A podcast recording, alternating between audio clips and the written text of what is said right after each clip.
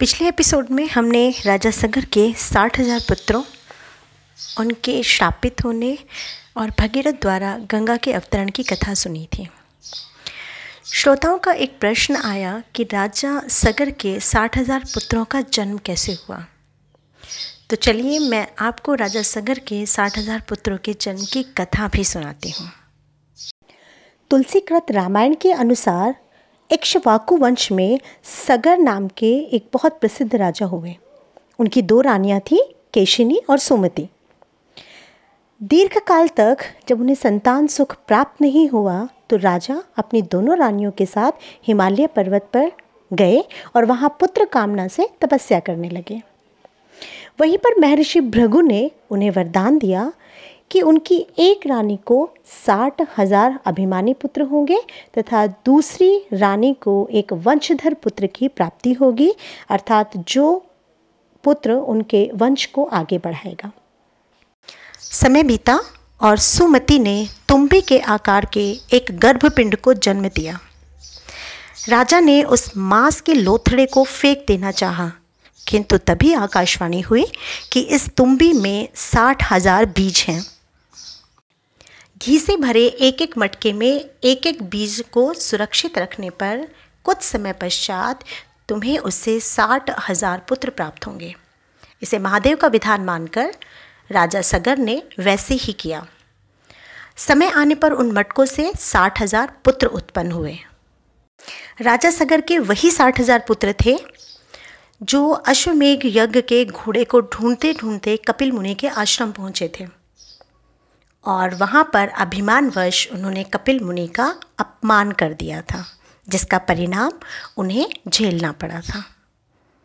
राजा सगर की दूसरी पत्नी के पुत्र थे अंशुमन, जिनके पुत्र थे भागीरथ, जो कि मोक्षदायिनी गंगा को इस पृथ्वी पर लेकर आए थे अपने पूर्वजों के उद्धार के लिए।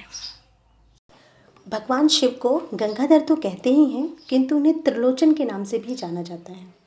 त्रिलोचन से हमारा तात्पर्य है तीन नेत्रों वाला। तो अब इस पौराणिक कथा में हम भगवान शिव के तीसरे नेत्र के रहस्य के विषय में जानेंगे। भगवान शिव को गंगाधर तो कहते ही हैं, किंतु उन्हें त्रिलोचन के नाम से भी जाना जाता है।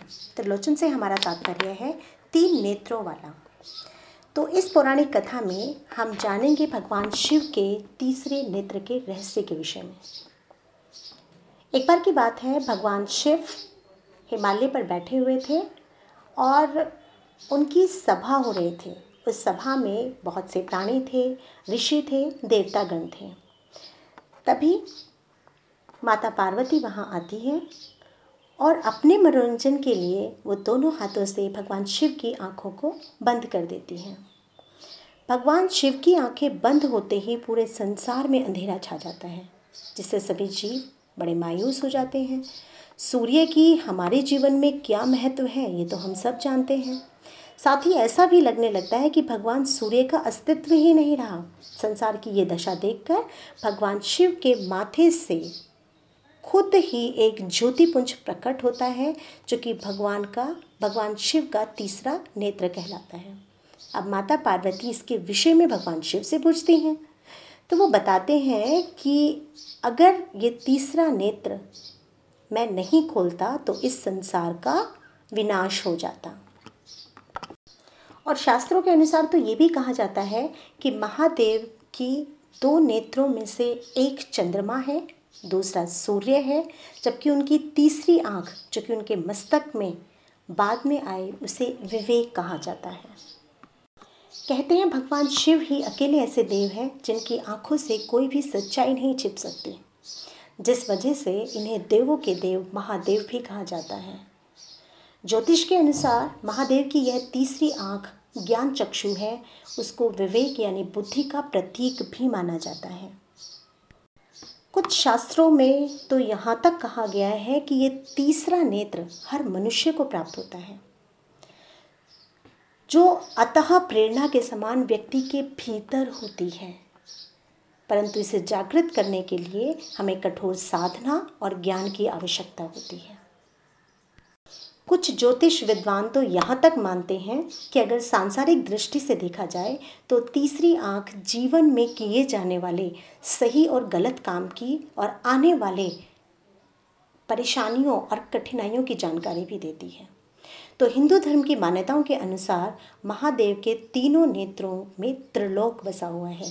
इसीलिए इन्हें त्रिलोक का स्वामी अर्थात त्रिलोकी नाथ भी कहा जाता है।